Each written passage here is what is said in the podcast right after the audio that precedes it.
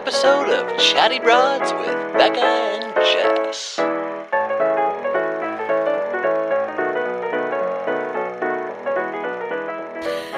Okay. Okay. Hello. Hello. Okay. Happy Wednesday. Happy Wednesday. I mean, I'm gonna be real with you. This this shit is really throwing off my week. The whole it dropped the, the episode not coming out uh, on Monday night and on Tuesday. This whole week I was discombobulated. I, I like it. I like this like I like the space and time, but it's just really messing with my brain. See, I personally like it f- just for us with recording stuff because it's always hard coming right off the weekend True. and like being like, gotta watch the episode, gotta. It's just like I don't know. For some reason, I feel I feel like I get a little more breathing room having it on. That's very true. And there Tuesday. is there is it feels like there's almost more time to let the drama and the tea settle. And I feel like I'm like, oh, this past couple days I was able to Hello, plane. This pa- the past couple days I was able to um uh, find out some more info before going into the episode. Yeah. Mm-hmm. But it just is throwing off my time schedule. And at this point, it could be like 2022 and in the middle of April, and I'd have no idea. Yeah, I mean the the Bachelorette timing is the the least of the time warp stuff. Am I right? That's You true. know? It just is adding to it. It's just adding to it. Yep, I do Um, feel that. But also the the the change of day that it drops is probably the least odd thing about this season so far. Uh Uh-huh. huh. Bekah, broads, I. What are we watching, Dude, I um I have a lot to say this episode. What are we watching? And look, here is the reality of this season is that it, there's it's it to me it feels like it's there's very little uh, it's very little about Clare's relationships with the men. Like I feel like that is the smallest focus of this season. I am not getting a sense of at all what the focus even is. Like I feel maybe it's 2020, but I feel lost in this. I feel like we're in a hallway, like waiting to go into a, an appointment that is not yet here. Yes. Do you feel anxious watching it? I do. I felt anxious watching this episode the whole time. and I will get into this later, but I really believe that what how what I told Gray last night is I really think that um I believe that production never had the intention to have Clare do the entire season. Well, that's I think Um, that's been confirmed at this point. How is that? How did they confirm that? Um, reality Steve, I know said something. Dude, Again, I do not believe. I'm sorry. are you starting to doubt the RS? Yes. Really? Okay, because the okay, the big thing was for me, Jenna. That thing really threw me off. Right. Well, that was, but that was like a crew of of yeah, yeah, yeah. He's still getting this. All comes down to him getting sources. Yeah. The Jenna thing that bothered me. Then um Victoria F, that stuff is even like a little bit iffy. Yeah. Now. Yeah. And all of these things, he always goes, I have sources. I know it's true. And he's done that with winners in the past too. He said that with Peter winning Rachel's season. I have sources. I know that Peter is engaged to Rachel. He's done this so many times where he's like, I have sources. I know this is the truth. And then later on, he's like, actually, now I know, blah, blah, blah. I just don't, I mean, like, I know there is truth, but I just don't really, I can't I would say him. I would say he's right like ninety percent of the time. yeah. I feel like yeah. that's the track because he's. I mean, think about it. He's constantly putting out new tea every week, and Yeah. most of the time it's right. Look, I'm not hating on reality Steve because he has to, like you, like you say, put out new things every week. I am just saying with this season and everything, I think there has been a lot of purposeful red herrings, and I Yeah. think that his insider sources Are fucking could- with him? Yes. so I don't really. I, I think that there's been so much bullshit that we've been fed. I think that even reality Steve might be getting fed bullshit. That yeah, that definitely. I mean, I'm I'm so curious his process of how he has to like vet out certain things. I know. Also, I would love. We did one episode where we went on his show. We should contact him again. I really want to. I want to want to chat with him again, especially about this season. I'm like, I want to talk. I have so many questions. Tell us everything. That would be Like, really I have just so many specific questions that I need to find out. Okay, sorry. So that's why I rolled my eyes when you said that, like, he confirmed that they didn't intend her to be the bachelorette. Well, yeah, what I heard um, wasn't so much that they didn't intend Or- her or, to I mean, be the um, bachelorette, but the they f- there was a plan that because, and I'm pretty sure this is like very confirmed, is that Tayshia was at La Quinta before Tayshia was at La Quinta before even uh, uh, Clare ended everything. Okay. That she was already there, that they knew the direction that this was going to go. And part of me part of me thinking in that perspective starts to give me big question marks about certain the way that Clare is going about certain things especially with Dale. I know obviously we have to have the conversation because I think we might be the only podcast in Bachelor Nation that believes that Clare and Dale did not meet Which we will or were get not to that. speaking before. But the idea that Tayshia was on the property even beforehand kind of I mean, co- confirms some yeah. of my thoughts about that production kind of pushed something or knew something was going on and really was like because let's be honest i this and this is no shade clare if you're listening i doubt it but i really really love clare. This episode and the energy of these episodes she's so it's very serious. There's nothing lighthearted about it. It feels uncomfortable. And i don't feel like it's the way they're i feel like it's part of the way that they're editing it editing it and obviously part of the, the fact that they can't travel or anything but the energy is so serious and so intense that i'm kind of like i'm ready to have something a pep in my step So, so Tayshia arriving early just to play the other side could also mean that they just were, you know, getting a vibe from Clare that she was over it, that she was going to end things early with Dale, since you know she did say that you know she was super super into him basically from night one. So Sure. just play the other side. We'll say that. But I think that, um, I mean, I sort of have a little bit of a feeling that even before they even started filming the season, that it may have been like, look, Clare would have worked if this had been started airing back in April, yeah as was planned. Um, but now we need someone who's going to be more of a dynamic lead because we got to get people to watch this weird ass season that's not going to be like normal. That's going to be dropping months after we originally teased it. Yada yada yada. And maybe we've got to make something more dramatic. Like so. So what if we? How do we? How do we? You know, someone like Hannah Ann or Maddie or someone like Tayshia is going to carry a little bit more excitement. Like, how do we make a transition since we've already committed to Clare being the bachelorette? I mean, like, I wonder if it was literally a plan like that. And then, like, okay, we've got to figure out during the season a way to transition out of her season into someone else's season. Right. Like, how are we going to make this more exciting? Because this is going to be brutally boring if we're in the same location. Now, my thought is, Yeah. my thought is, I understand that they want to maintain the feeling of it being the Bachelorette. Mm-hmm. But if I would have been production, I would have been like, I'm going to take a cue from fucking Love Island, and we are going to make this have this have a very different energy. Mm-hmm. Yes. It will feel different, so people might not like it. But if we explain it at the top, listen, audience, listen, America, we're going through a tough time. We were stuck here, so it's going to have a little bit of a different flavor, but it's going to be exciting. And have it be very focused, like how Love Island is on the relationships outside. So, you know, maybe having the, um, us see more of the men during the day together. Also, I Wait, would you have more than one female lead? Yes, I would have been like, hey, listen, I know we were planning on The Bachelorette, but at the end of the day, because of what's going on, we don't think it's fair. We don't think it's fair to uh, put one of our leads in a position where they can't move about and they're always stuck in this position. So, what we're going to do is we're going to move straight into Bachelor in Paradise.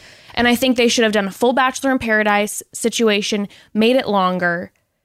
Some of the big dogs, like Mike Fleiss, might have been like, no, we got to maintain the integrity of the Bachelorette Bachelor format. Yeah. I mean, that makes sense to me too, Yeah. but it just feels so like. feels so janky, which we'll get into that. Um, So should we start? Um, let, should we start at the very beginning? Uh, should we start at the very beginning of this podcast, explaining why we believe that Clare and Dale have not been speaking beforehand? yeah, I mean, I feel like we don't. Re- I don't feel like anyone has any real concrete evidence either way. This is all just very circumstantial evidence, playing off of the or or or you know, checking out their vibe. There's no one like people for people saying, "Oh, we know they talked beforehand." There's no indicators of that. No, but Like, why are people so goddamn convinced that they met? Okay, let's talk about that first. Why are people so goddamn convinced that they met Well- or, or not met, talked, whatever, DM'd, met in person. let's that. let's break this down first. So Okay. one of the biggest reasons why um people are saying that they believe that they have met before is they're like the obvious first interaction. And I went back and watched it like three or four times because I'm like, okay, let me, I want to rewatch this. I want to rewatch this.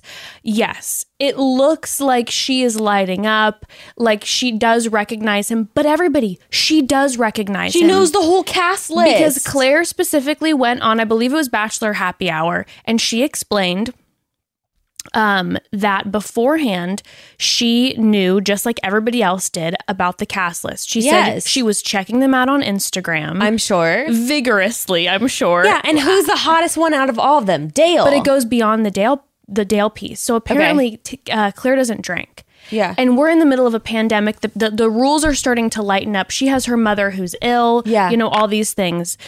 And she basically was saying that when she was watching all these men, she's like, I'm watching all these guys partying, drinking on boats.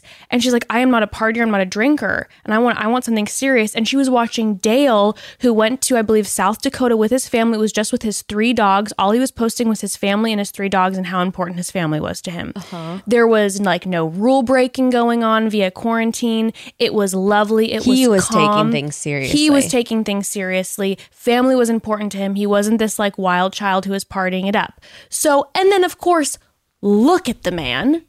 So it's like on top of everything. So people are going, well, yeah, but she was what? I'm sorry. I think probably a lot of us are guilty of this. Let's talk about reality TV, for instance.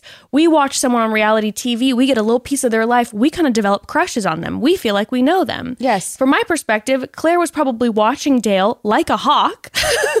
From why wouldn't you? I would be, I'd have my Finsta and I'd be checking out everybody. And she Yeah. probably started to have like feelings. Now, Dale has said, oh, and by the way, Dale's been on other podcasts beforehand because he was an NFL player. He's been on Girls Gotta Eat, so she got to listen to him talking about women and relationships. Dude, yes, ex- yes. She had so many avenues of, and apparently now Dale has said he did the same thing with her. Okay, yes. He's- okay. So yes. people then saying then there was this interaction with them too, where Dale asks about how her mother is and that he's been praying for her and her mom. She made that public. She talked about that. I believe it was on a goat episode on Instagram. It's public knowledge. And here is the thing contrasting that with these other goons, like whatever the fuck, Yosef, oh God, who I don't even think looked at her Instagram before coming on the show. Poor Brandon. I know- came on here for you. What do you know? Why did you come Oh, on I'm sorry. I me? meant Brandon. I thought that was Yosef. well, Yosef's a goon too.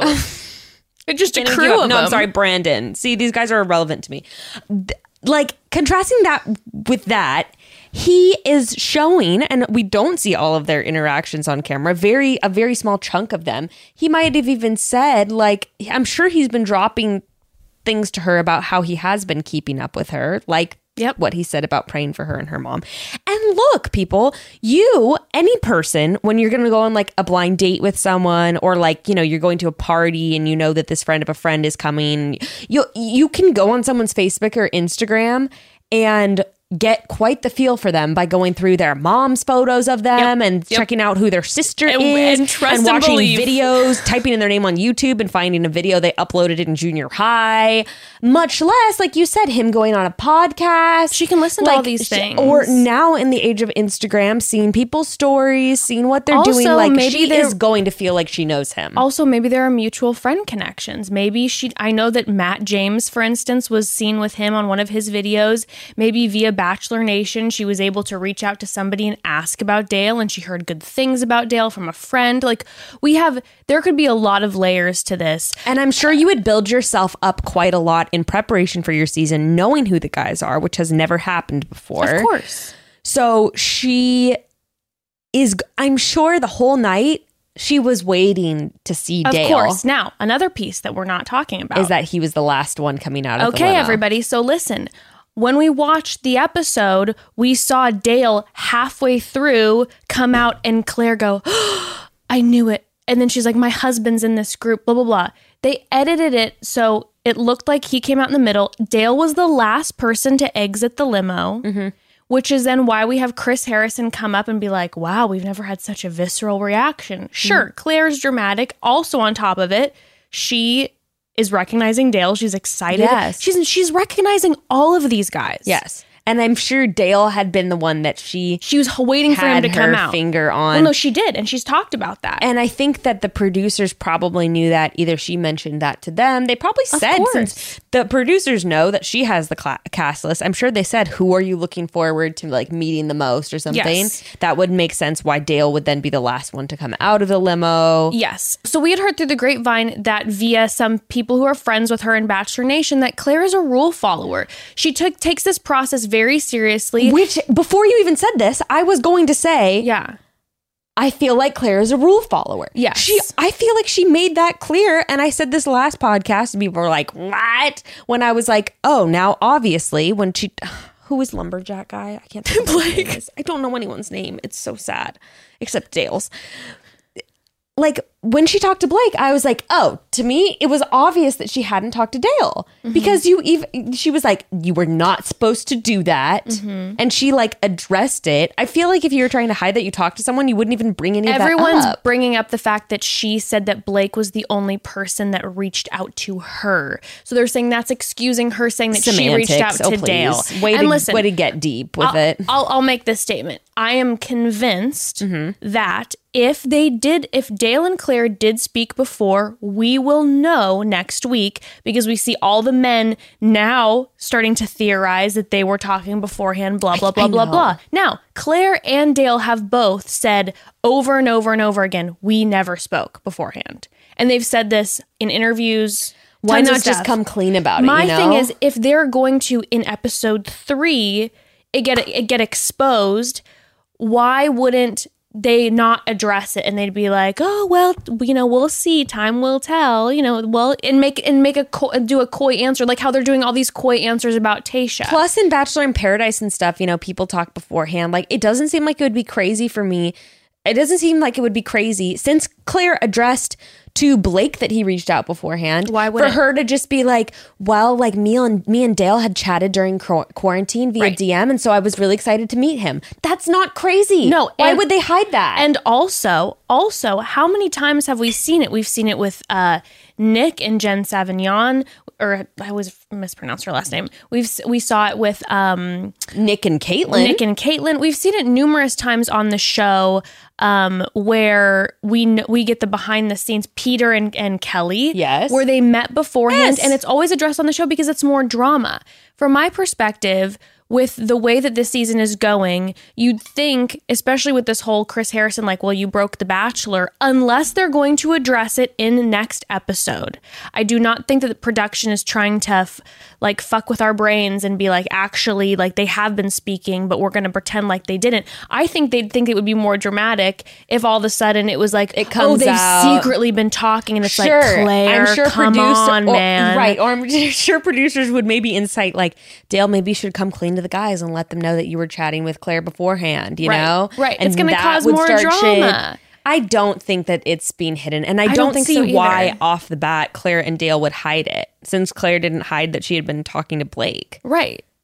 So I, I just I just feel like And you're going to use the evidence of their immediate connection, like you said, with all of the exposure to the other person's social media, et cetera, Yeah. as evidence that they talked beforehand. like like let's be honest, there have been people that I have had like major social media crushes on. Yeah. That when I meet in real life, if you, think see you know my them. face, it's probably embarrassing. Like, oh my god, I'm enraptured with them Yes. because I've been crushing on them. Also, Clare's been in fucking quarantine. She's not having What sex else? with anybody. She's Yeah. not talking with any other guys. She's gonna be crushing hard I'm sure on she was literally watching every single one of his stories. like- fantasizing, as we all are now. and he him. had a lot of Instagram content beforehand because he was well known beforehand. she like could you look said, him he up. been on he was a public figure. She could look She him would up. probably look up his ex girlfriends. She, could find out anything about She him. brought up the fact in an interview how she was able to Google him and find out stuff about him. That he works with the Special Olympics now. That he was a football. She saw all these. She things. was looking forward to him, not because they had been talking beforehand, but because she had built up in her mind who this man was. Yes. A fantasy. In fact, I feel like her, I feel feel like her meeting him and their initial connection might have actually been slightly diminished had they been talking beforehand. What you're see- witnessing is a fantasy that she has concocted of this man without actually knowing or interacting with him. Right, That is right. then such a big bubble built Yes. up that you're just going to see it in fireworks when they actually meet. Yes, yes. And I heard someone make some comment like, oh, production is faking this and making it look like this Clare Dale love story. For instance, on the first night, she did kiss more than those two men and they Oh. cut those kisses. Apparently, she spoke to every guy, she said, and they made it look like she didn't. Oh. They're crafting the Clare Dale love Sure. story for sure. But um, I heard someone say, oh, they uh, the pro- production wouldn't allow them to talk about them meeting off um off screen because Yeah. then production is really wanting to make sure that like it's clear that this process actually works that the bachelorette actually works because it's been failing the past couple years but from my perspective you guys the Bachelor did work. They chose Dale for Clare. He was one of the men. Maybe let's just Right, say they even if they did if talk. they did start talking off screen, the Bachelor could still take fucking credit for it. They take credit for Kelley and Peter, even though like they were. I mean, they take credit for all sorts of shit, Yes. right? So it's like. Okay, like they take credit for bachelor couples who hook up off season, people or people from the Bachelor and Bachelorette, Or who meet. then Molly and Jason or Arie and Lauren who don't even choose each other in the end, but it's still something that But they, came in they contact met- with through the show. Casting directors picked Dale for Clare's cast. It means the process worked, even if it was off. And we're in 2020, Yeah. so of course, you know they're gonna they could spin it like, you know, it's different. It's different. You know, she got to see the men beforehand, and and we picked the right guy for her. Do you think Dale? This is does this is kind of irrelevant, but it's just interesting to think about. I wonder if Dale was in the initial round of casting or the second round of casting. I believe he was in the initial round Okay. of casting. I could I could be wrong, but I'm like 99% sure he was in the initial round. um, yeah, I mean, I think I just don't see any concrete evidence of them having talked beforehand, and I find it like you, kind of like you just said, irrelevant. Uh, Why are people so fixated on it? Well, I think it's because, you know, we've been, you know, we're we're just being lied to constantly right now. Sure. So it's like, are you just going to keep lying to us, guys? Come on, just be straight with us. But I'm pretty sure in this situation that, uh, that this is just what happens when you get a hold of a bunch of guys that you know you're going to start dating months beforehand or weeks beforehand. I agree, and I stand by my theory. I of would the have- fantasy being stronger. I would have such a strong opinion about all of those guys walking out of the limo. Absolutely. Via, are you kidding me? Absolutely. Via their social media, and especially since, especially since Clare is ready to get married, doesn't party, doesn't drink. And she was saying all the guys were living it up and on boats and drinking and boozing. Like, I think that's a really strong. Yeah, I mean, it makes total sense. to you me. know, every single one of us would have that one guy that you're waiting to see. You're like, of course, and they save till- Mm-hmm. it for the end. And you know they saved him for the end probably because she had told production said, yeah. beforehand that I've got a major crush on. Like I said, they on Dale. probably or they probably just said who are they probably prompted her. Who are you looking forward to meeting the most? Yeah. yeah, and then Dale. that's why they put yeah Dale. Wow, you know we are was coming out of the gates hot, my This friend. gets so hot. Granted, I've had 17 shots of espresso I'm this morning. feeling I'm feeling antsy because I feel like there's a lot I want to cover in Yes. this episode that's like I said not even really like necessarily about the cast but uh, these circumstances these activities these sets these I know this. every- these, this these is going to be this is going to be an interesting recap because it's not going to be like moment for moment. There are some big things that we need to cover. Yes. There are some big overarching things that we need to talk about. yes But before we do that, should we take should we take a breather?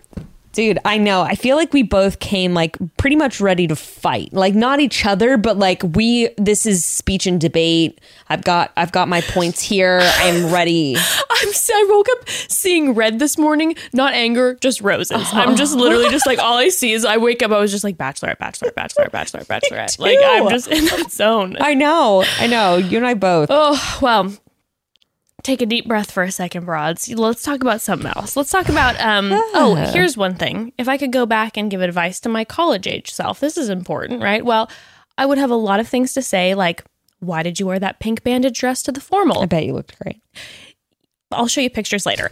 Um, stop putting time into those toxic toxic friendships. They're not going to work, Jess. But more importantly, I would tell my younger self to prioritize my finances. Yeah, Okay. too. Ugh, looking back, I wish I had someone just drilling that into me when I was in my 20s because having a handle on your finances is one of the most important things you can do for yourself. And the longer you wait, the more overwhelming it can seem. It's like a snowball. Um, if this sounds too familiar, don't stress. Just download Albert, the app mm. that combines real human guidance, combines it with proven technology so you can get in control and you can stay in control of your finances. And I'll say, I've used more than a few financial apps. I really have. But Albert is by far my favorite. And as I grow my family, I feel the need now more than ever to make sure we have a good safety net in place.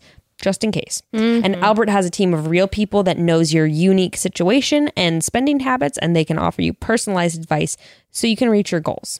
That's huge because savings and budgeting is so unique to each individual person or family, and one size uh, fits all financial advice just doesn't work. And because life is unpredictable, uh, as we know, especially now, it's not uncommon for overspending to sneak up on you occasionally.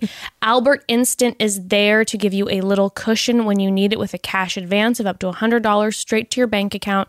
No credit check, no interest, no late fees. The team at Albert has you covered no matter what. I love Albert. It's helped me so much the past couple months. Install Albert from the App Store or Google Play today, and you can find your happy balance and get a bonus of up to $40 when you start an annual subscription to Albert Genius.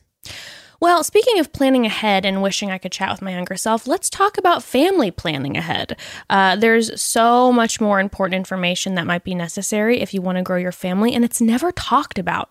Not to worry, because modern fertility is giving you the one tool you need to start your family planning jour- family planning journey with their at-home fertility test. This tool covers it all. Yeah, and just to be clear, family planning means can mean you want kids now or you might want them in the future. So everyone's on a different path, but we should all have access to the same information about our bodies. And modern fertility is the easy and affordable way to test your fertility hormones at home with just a sim- simple finger prick.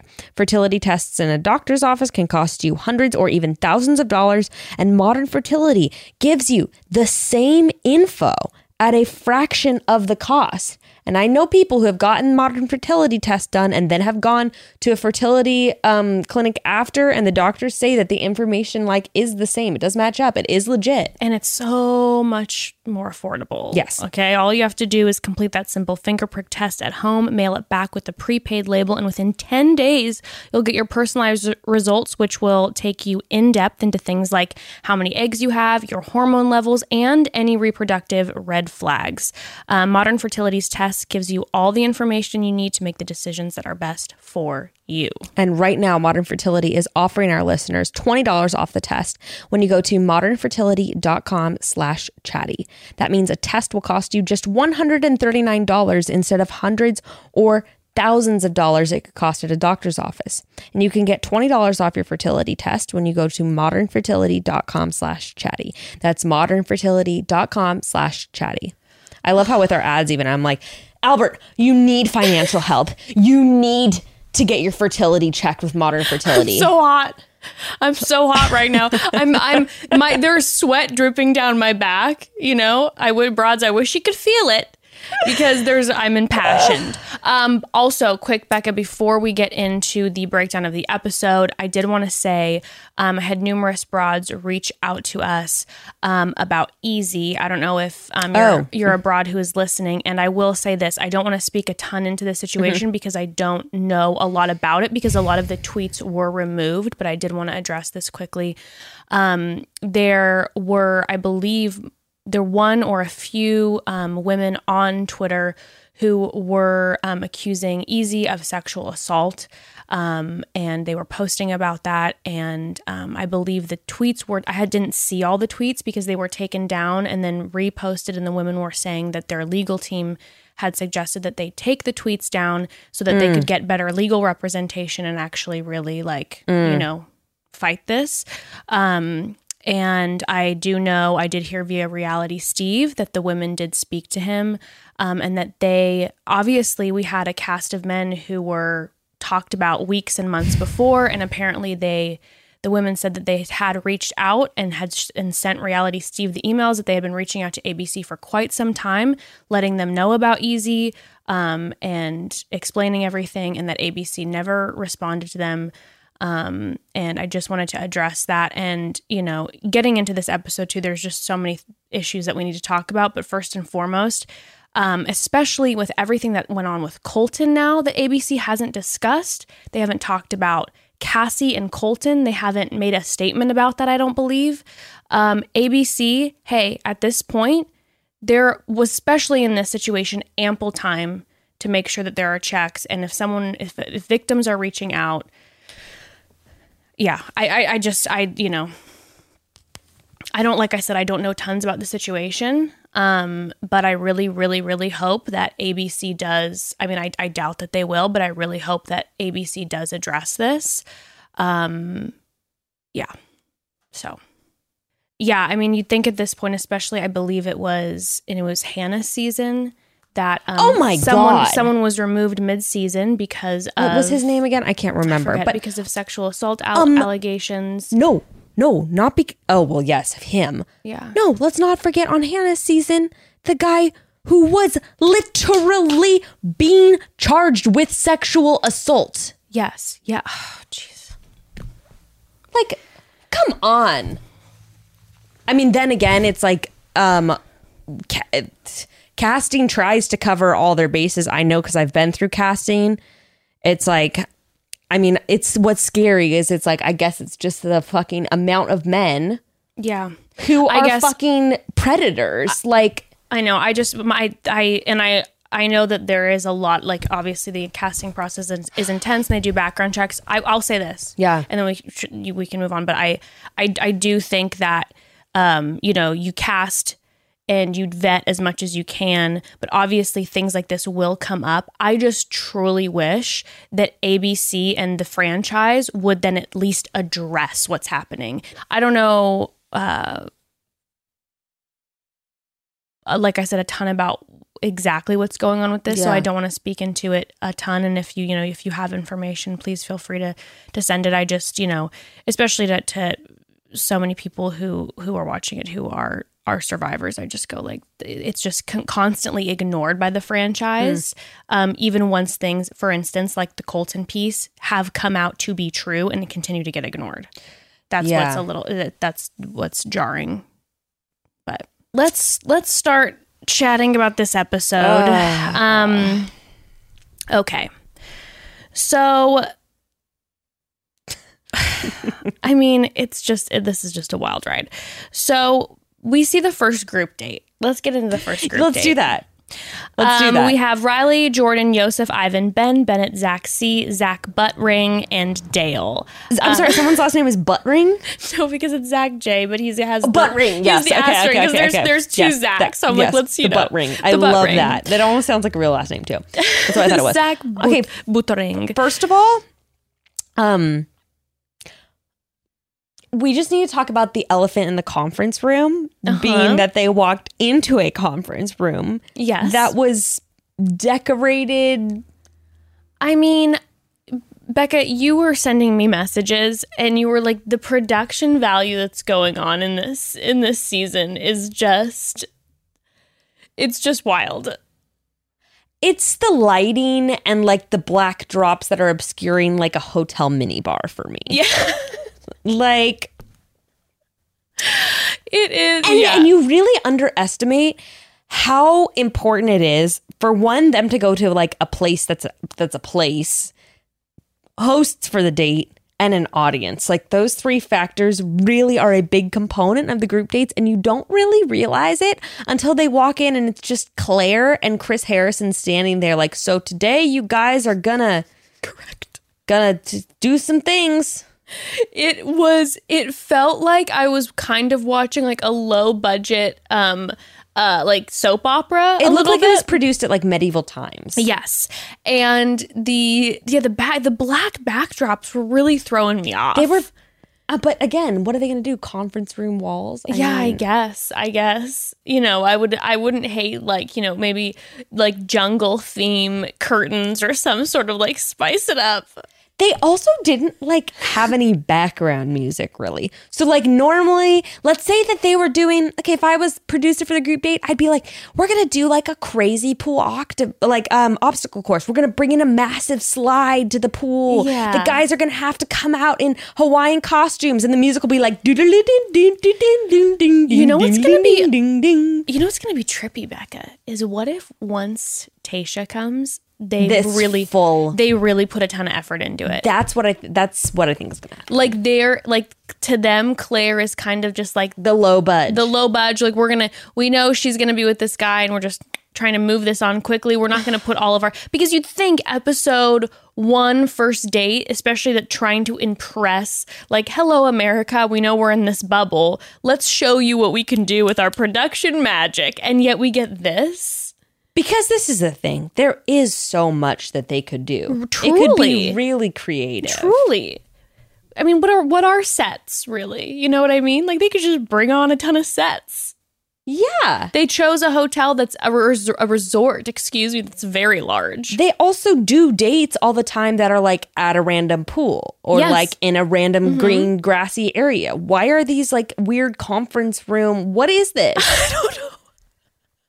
You know? Like It's like they could go to a big kitchen on the restaurant site and be like, today we've got to make, like, we've got to m- make these three dishes. Do you know what this feels like? This feels like we broke into Chris Harrison's house, found a bunch of VHS tapes, and it was him trying to experiment with this new idea of the show called The Bachelor. And we stumbled on these, put these into the VCR, and we're like, blowing the dust this is season one bullshit. That's Yes. what I am saying. It's season one bullshit with, you know, clear camera quality. also all of the dates the group well except like the last yeah except the last one the last one felt a lot more normal to me with the dodgeball Uh, the, the, the not including like the whole strip portion Yeah. but like there was a ref you There know there was a ref. there was like a whole But I will say area the lighting made me uncomfortable. The lighting made me. I felt like I. It, it felt very like black backdrop, kind of like fluorescent, creepy lighting. Poof on the dodgeball. you're court. telling me there's not basketball courts on well it is 115 degrees Yeah, they have to do it at nighttime. Which again, no uh, do it outside on one of the basketball courts have men fainting in the heat drama yeah, give us more drama. torture them torture them for our pleasure. For the people. And honestly, bring out giant fans and, Yeah, and you know, and, and just have those blowing on the men's and you know, the balls are flying everywhere and their balls are flying everywhere Yeah. and you know, all that shit. I could no, I the, the the the lighting, everything was making me it was it was legit sparking my anxiety It was scary. watching it. Yes, It felt kinda seemed like a they were all being movie. held hostage. Yeah. and we will get to being forced to participate in this reality TV show. okay. So Dale, I mean Clare, just goes and steps up in this stupid tower. Well, they're like, we're going to talk about the five love languages today, which definitely, I will say, feels like an idea of Clare's. Yes, this feels like Clare was like, I have an idea, production. Let's go over Gary Chapman's five love languages and we'll break it down. And at one point, we will grope each other with blindfolds on. Gary Chapman, who is a Baptist preacher who wrote the five lung- love languages, is fainting in his home in the South right now. Like, this is not what I intended. Everyone's like speech was so lackluster. Also, when they start going into the words of affirmation portion, Yeah. major air quotes with um all of these, like you said, Gary Chapman is is quaking. He's quaking. He hates it. and he's suing for defamation. he is not pleased. He, you know, I would imagine with his, you know, he's a very conservative man. I would imagine they're not even allowed to watch this show in his household. And now they're just using his book. The love languages are between husband and wives. Okay, husband not one wives. woman and 17 men. Okay, everyone's speeches those were dumb as fuck. Yeah, it- lackluster. it was, I think the only person who gave it a little bit of umph was Riley. He did kind of like a sonnet. And I was like, you know, at least we're having a Shakespearean vibe to this Romeo Juliet set. Like he's leaning into it. And I respect that. Again, they could have just even stepped up this date and made it like less awkward if they're like, and over here in this room, we have a variety of musical instruments to choose from, and you have to do a song to serenade her outside her castle window. Oh my God, that's amazing. Thank you. It's a great idea. And it would have been hilarious. You would have had them do like, you know, oh my God, there's so many things that could have made this more exciting. I didn't even think about that. Yeah. Like it could have been funny and lighthearted. It was so heavy the whole Yes. time.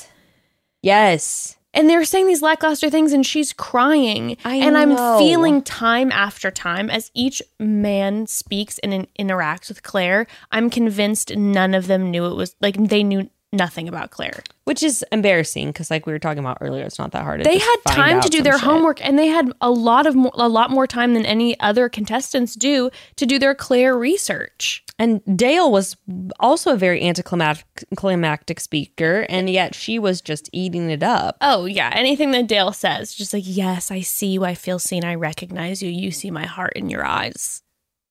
Every time. Can we go to gifts? Let's talk about the gifts. When the men come running back to their rooms, and the guys are like, "What's going Guys, on?" Guys, they they put them on a hotel scavenger hunt, basically. They had to go find some sort of gift. Now, my most favorite moment was Zach, the butt ring, who said that gifts aren't monetary value; they're about gesture. So I was like, "Cool. Are you going to give this girl, an, uh, this poor girl, another naked ring?" no, he's gonna go bring her. Uh, he. This would actually would have been good. He brings her a roll of toilet paper and says, "No matter what shit life brings us, no, no matter if, how much shit life brings us, I'll always be there to wipe your ass." I don't know.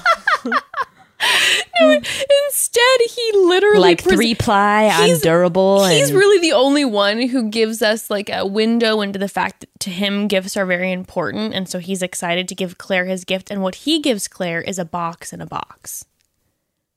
So you know who this is an ode to? Giannina and Damian off of Love is Blind. And I'm gonna put the box in front of the box and then put him in the box in another box. And then when he opens the box, I'll smash him with a hammer. Oh man, life really comes full circle. Honestly, doesn't broads, it? if you listen to our Love is Blind recaps, you are the the OG broads, and you know exactly what we're talking about. Wow, can you believe that that was back in quarantine Oh God! when we did that every time two years ago, aka four months ago? we are living in a simulation. I have no recollection of time. I can't believe we did the Love Is Blind recaps this year, and In I forgot, quarantine. and I forgot that the Love whatever stupid Bachelor musical one was this year too. I can't even believe this. What's going on? And now we're subjected to this. right? I thought that this was some sort of like. Wh- where Thought is we our sp- where is our gift? ABC. I thought I was going to be excited. We for waited this. really patiently, and we were very, you know, we were excited. We amped this up, and we get this. So I'm convinced. I was convinced after the hotel scavenger hunt before um, they groped each other that the art directors and date producers were second grade teachers Yes, because that set looked like if it was out of an elementary school play. yes, And then what? Go into your luggage and find a gift. You have two minutes. Go. And the guys are all run. It's so embarrassing. Ember would have loved this. They just gave her random shit from their suitcases. Yeah, I did feel like, um, you know, who I thought was, I who was I, I actually appreciated was I liked that Ivan because he's such a big chess player gave her his chess piece and said I got and he gave her the queen. Yes. that was That was- dope. that was I, I-. I, really liked that. I thought that was very sweet. Other than that, it was like Riley gave her a baseball. Ben gave her his Yeah. favorite tea to sleep in and smell him. Um, I mean, kind of a cute idea, but weird. cute, but like we don't know each other like that yet, Ben. Like this is a little I don't want to smell you while I sleep. Yeah, well, we see later that she loves to smell. Um, uh, Dale, Dale gave her cologne. dog Okay, perfume, I which mean- was thoughtful. he- I liked that he tied it in with a fact about her. Yes. So he brought it back to like her dogs. yes, we know now that Honey is going to be smelling delish. Is that is that his cologne that he called dog perfume? That would have been a great idea. I think it was. Because what did he bring dog per- cologne with him? I mean, it seemed like I know Riley brought his like final baseball that was signed. So like, unless he carries that around with him, he was planning on maybe giving. Maybe everyone brings Okay. a gift and plan and like you know preparing to maybe give her something at some point, and they had to do it sooner than they imagined they would. I don't know. It's all very strange to me. Okay. Um, the next is love language is physical touch. I thought this was like a deleted low budget scene from Eyes Wide Shut with Chris Harrison standing in the corner of the room, just like watching. Chris Harrison's like, yes, quarantine has been very lonely. it has just been Lauren Zima and myself. Yeah. I wish she was here right now. I I this you know little did I know that the the the episode was really going to ramp things up for me, but at this point I was like, "Whoa, this is not okay." I It was not okay. you know, B, I feel like you and I we're pretty we're open people. You know, I feel like I'm all about like that expression, that sexual expression, but this felt the way again, and I don't know if it's the lighting, like what's going on, but this felt so uncomfortably like inappropriate almost. I don't I feel like I mean, think weird about saying what that they're word. doing. I know. I feel like people are going to be like, "Well, they done this, this, and this in the other seasons." It's but the way it, it felt different. It felt different, and I think it would have been it. It would have felt less creepy if there would have been other funny, fun things they were doing. If they would have had a scene beforehand where it's like, oh, the date, the previous date, the men had the whole like, oh, you guys have to pretend like you're getting, you're in labor, and we're laughing, and we're having Sure. a grand old time. Or like, I know they've done a kissing booth date before. Like, Yeah, and that's it. But it's like let's have the first the first thing not be like declaring your love to the balcony scene and then going into this physical touch and then this gift. What about, you know, everyone's doing some sort of like hot dog eating contest first and it's funny to watch and or like, like, I said, like throws up. cooks in the kitchen in the restaurant in the restaurant kitchen on the resort. They Yes. could have they could have had to do like a challenge where they have to make you know weird ingredients and It- make lunch. It was the feel of it, and I don't know how to explain the fact that it made me uncomfortable, except for the fact that it just did, and it was just the vibe. I can explain it. One, Chris Harrison standing in the corner, and literally the only woman in the room. I mean, obviously there's production all around, so she wasn't actually the only woman in the room. She's the only woman in the room in this group of men, uh, alone in this weird conference room, blindfolded, not knowing who is going to come up and touch her. Oh my god, uh, this is so. It's just so bad. And not only that, but the men are being forced to then put on blindfolds and be touched by her or and or touch her. They're put in a While situation where they are forced to touch each other while everyone watches. And I don't care if the chemistry's there or not. That's an uncomfortable situation. If you put Gray and I in blindfolds with a bunch of people watching in a room Oh, being filmed be and so- told us to touch each other, that's an inappropriate situation. You and Evan are married, and if you were made to do that in front of a group of Oh, people in a room, unbelievably that's uncomfortable. not okay. I'd be unbelievably uncomfortable. Well, I will say that Clare didn't seem uncomfortable. She seemed like she was really wanting to smell everybody. She is also though, she is like I was going to say a guy's girl, a girl's girl. No, she is just like a girl who she she she's very polite. She's very like she smiles. It's her season. She's going to make the be- the best and the most out of whatever situation is coming. yeah, that's very true. she's That's not going to true. she's to put on a happy face for Yeah, whatever. even if she is like feeling uncomfortable. which I felt was the situation which with the dodgeball actually. And people will probably disagree with me, I agree with you. but we'll get there. Yeah, yeah, I, I, yeah. I'm gonna, I, I'm following you on that one. And I feel like she is being coerced a little bit into these situations Yes. that she has to agree with because I think she feels a little bit self conscious about being the oldest bachelorette, about being a bachelorette that was picked from being on the show like six years ago. And she is just going to put on a happy face and she's going to roll with whatever they throw her way. yeah, I agree. That makes total sense. And, you know, the rumors were going around initially like, oh, Clare was so difficult for production. You bet your ass I would be difficult as fuck if this is this the shit that they were throwing me into. Oh yeah, are you kidding me? You know what? Here's here's thought. Maybe she just says she's not going to leave her room. You know the, the the rumor that she says I'm not leaving my room. Maybe it's because she's like stop putting me in these What are you gonna make me do? situations. Strip in front of all of them, like on stage? That doesn't seem out of context given No, this so far episode one. Like, oh god. Anyway, Well, it is. Um, I had to keep my like pry my eyes open to continue to watch it, and I honestly, broads, I did it for you. I did not want to watch this, but I felt like I had to see everything. Um, it, yeah. I mean, wh- what can I say? She's recognizing the man's smells. Dale comes up and she's like, "I like this smell," and I was scared. She's like, "Oh, I know this smell," and she grabs his neck and looks like she's gonna drink his blood. I mean, it, the the whole thing, like, hon- honest to God, Bekah, if they would have set up candles and been like, "There's about to be a ritual sacrifice," I would have been like, "This feels on brand right now." Exactly my exactly my feeling. Okay. I'm with you.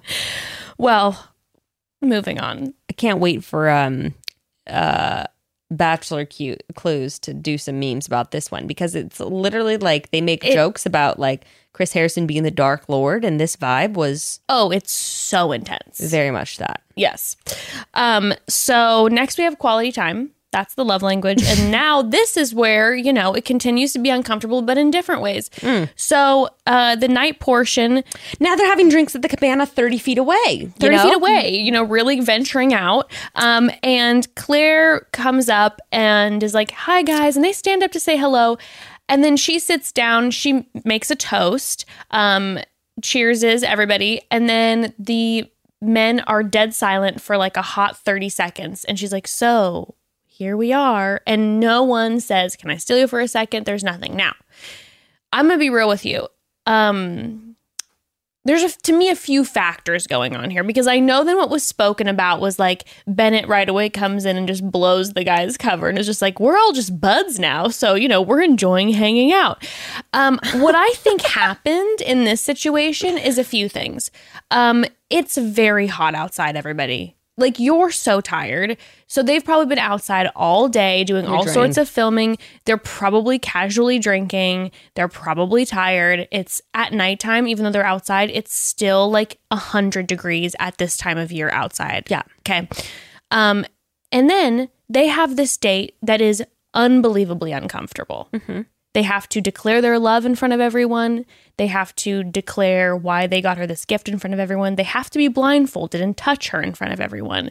And now they're being forced out into the heat. Which, by the way, just wanted to add, it's almost worse that there's no audience because there's no witnesses. Anything could happen. That's why I'm saying this is like this scary. is scary and dangerous. Okay, so continue. So I, I think that a lot of the the lack of like, hey, can I steal you? I think at this point everyone's incredibly uncomfortable. The I think we as an audience are getting the energy that they're experiencing there. I think it feels weird for us because it feels fucking weird there. Everyone's acting weird. It, everything's off. It feels weird. And when there's that tension in the air, I don't think, you know, everyone's kind of sitting there going like, all right, what are producers going to have us do next? It's not like, okay, I'm going to I'm going to really take take the advantage on this one. I'm sorry. Like I I love Clare too. This episode was a rough one for It me for her. It was rough. Um, come on, just like I, I feel like she's a in this situation. Obviously, as we know later, she comes out for a big confrontation for the guys. I felt like she was projecting her insecurity because look, it's not that big of a deal. No one's stealing you right away. Just and and.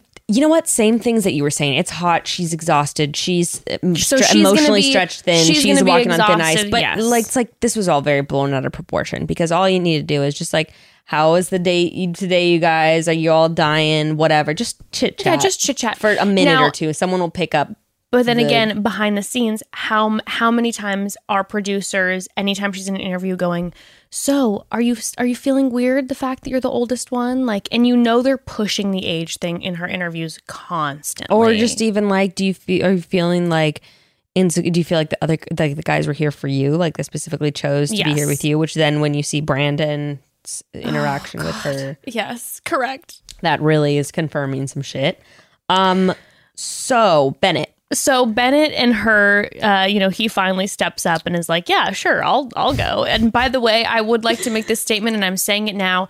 If Bennett is not transferred into Tayshia's season, I riot in the streets because I'm obsessed with him. he's pretty great. I'm obsessed with him. Not only, yes, w- was he frightening to us before? Sure. Is he still a little frightening now? Yeah, for sure. Mm-hmm. But he's also really nice mm-hmm. and he's always smiling. And I feel like all the guys love him He's funny. when he was like running to go get his gift, and all the guys were like, "Look at he doesn't even sweat. Look at the way he runs." Everyone's he he has his own special room. He's the apple of my eye. I'm obsessed. If anything comes out about him negative, I give up.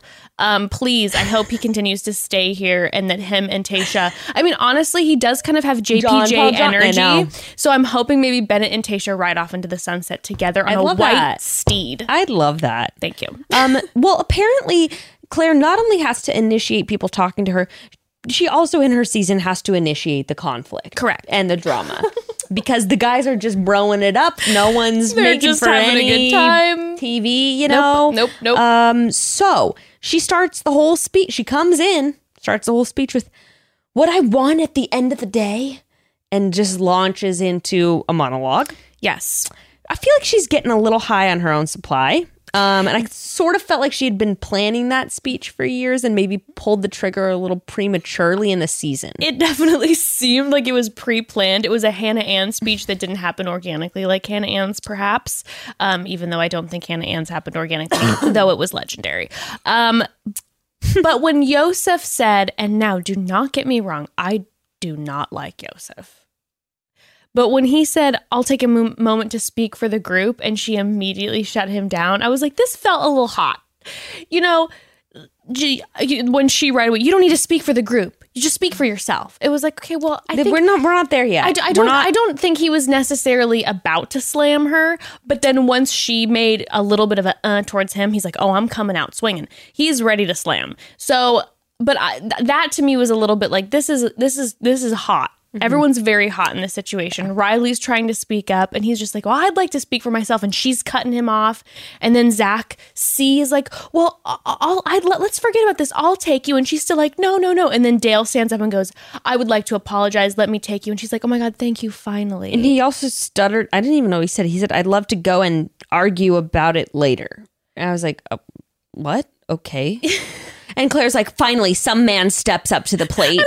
And I was like, Riley and Zach both just initiated wanting to talk to you about it, and to just she just ignored Riley, ignored but then uh, Riley Zach. got a little aggro. Oh, you mean at uh at Yosef? I don't know. I said, "What the fuck?"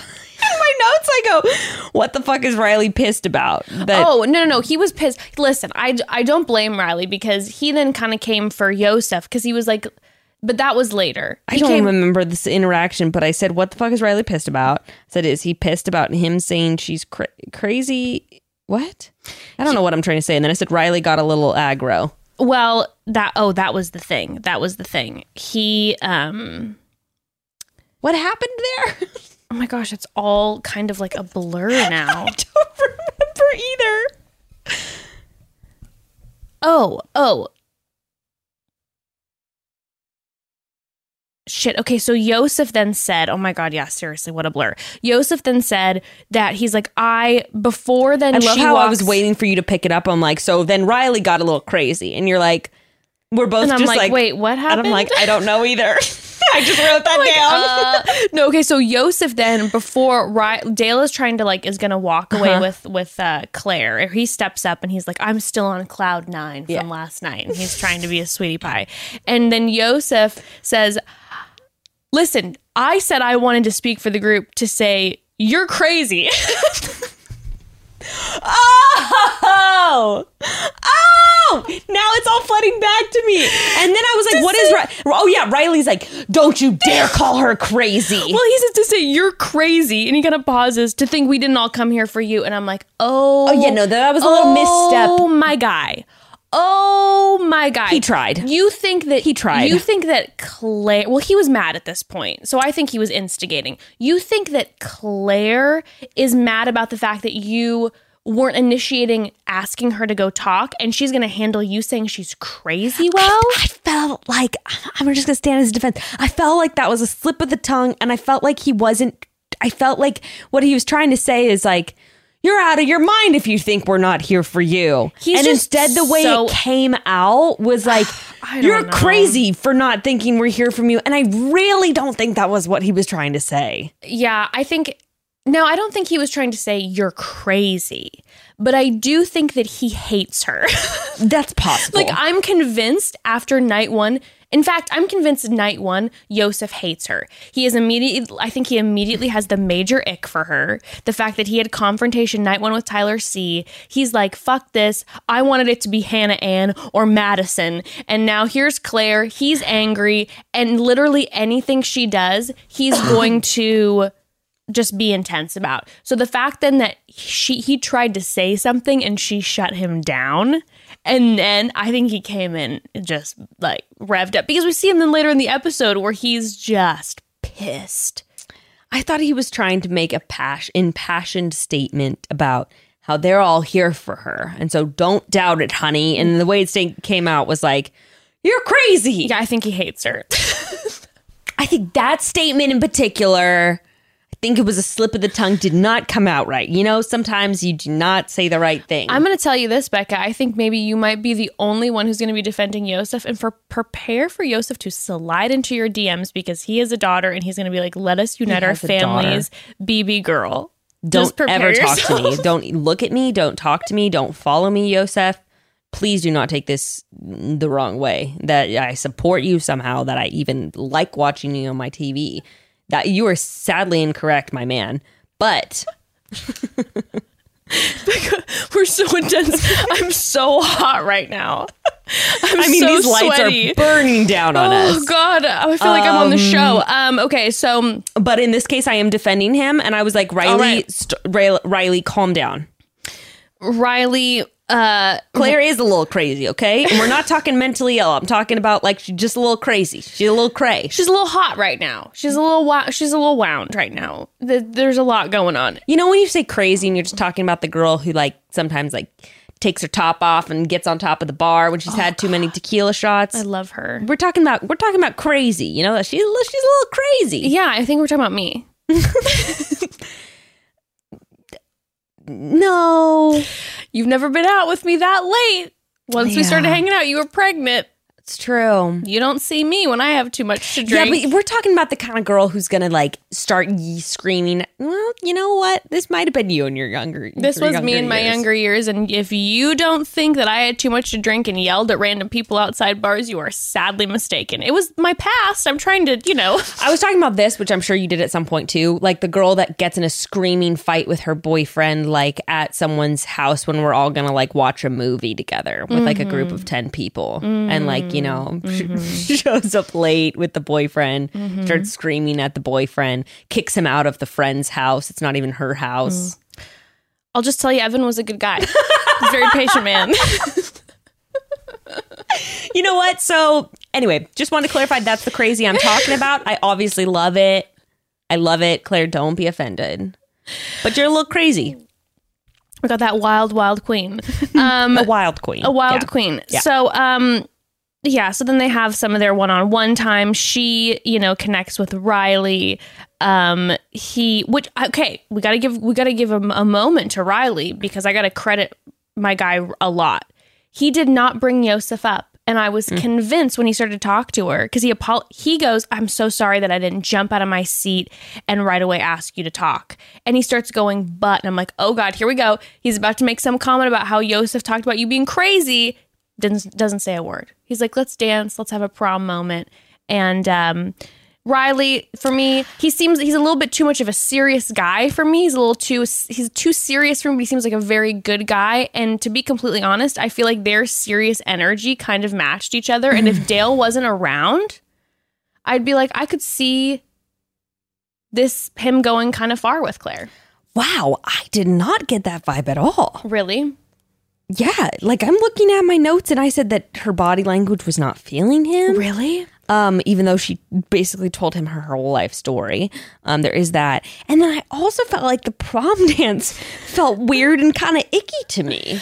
I mean, I didn't love it. Don't get me wrong. I mean, wrong. I, I wrote down that it felt like a l- another bit of a little a little bit like of a non-consensual like I'm touching you situation. Yeah, here's my thing. I definitely feel like um I feel like that about every moment in this episode. As do I. You know, um maybe minus uh, like a Zach C moment. Yeah. Who I, I really like Zach C.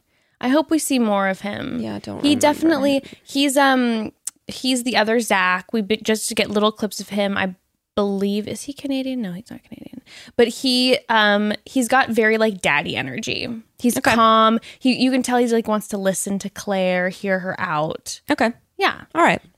Um but okay, so we have different opinions about the Riley portion, but Just picked up she gets something she gives him her, the group date rose, baby. She does. She does. And uh, she also has a pep talk, pep talk, pep talk with the guys where she's talking about just how passionate she is about this process. She's pounding her fist into her other Yes. hand. We're not fucking around, baby. We're here for love. we are here for love. Well, and then Yosef, you know, just caps all this off with some major shade about her, saying that she isn't living up to his expectations. AKA he hates You're not her. living up to my expectations, Yosef. You suck. Next, we have Jason's one-on-one date. Before we talk about Jason, should we pause for Mm-hmm. We a should. quick second because now I'm hot thinking about Yosef, but not in a sexy way, in an angry way. Let's talk about something that you absolutely love. Oh my gosh, can we talk about my it's maybe one of my most favorite things aside from like my child and my marriage, but this has to do kind of with both, mostly my child.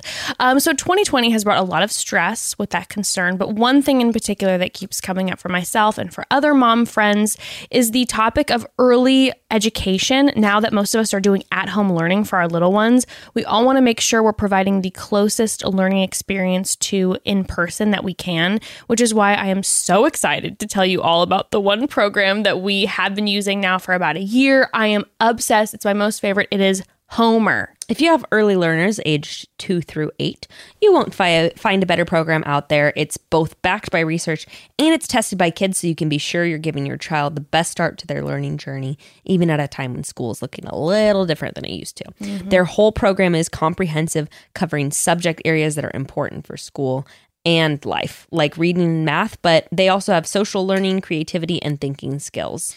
Um, Ember, my daughter, loves her Homer lessons. They do such a great job of personalizing your child's profile to their interests, which keeps them engaged.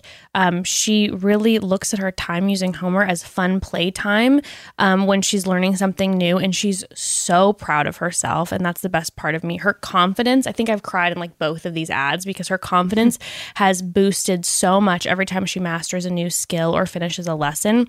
Um, and if you're juggling a million things right now, digital learning might not usually be your first pick because, well, you know, you never know what the little hands will find on the internet while left alone. Homer is ad free, it is safe, and it is easy to use with kid friendly navigation, making it perfect for independent play. Visit learnwithhomer.com slash chatty to start a free 60-day trial. That's 60 days of Homer for free at learnwithhomer.com slash chatty. So, when life gets busy, our pleasure can take a serious hit. Uh, you pile on top of uh, that, on top of hormonal changes, low libido. You might find yourself in an unwelcome dry spell. If you can relate, take this as a sign. You have to take back your sex life. Oshot CBD is the all natural arousal oil you need to get things going in the bedroom again, whether you are partnered, alone, whatever that may be. Everyone deserves to experience more frequent pleasure. Um, sometimes you just need a little boost to get you. This is the real deal. Oshot's arousal oil, it's my favorite. It's infused with CBD, eight organic botanicals, plus other natural ingredients like liquid coconut oil, and it enhances lubrication. It increases stimulation, and ultimately, it leaves you feeling good. No stinging sensation for me, at least. So hopefully not for you either. And that's a lot because we're sensitive. We talk about this every single time, but I think it's important to add. Yeah. Um, plus, because it's all natural, it's 100% edible. If you catch my drift, wink. Cot baby. Um it's the only thing i use. I'm obsessed. Uh we're all friends here also broad so please listen to me. Listen to me. You don't want to miss this. O Shot cbd is offering all of you wonderful listeners 20% off O Shot and any other products site wide just go to oshotcbd.com today and enter code chatty.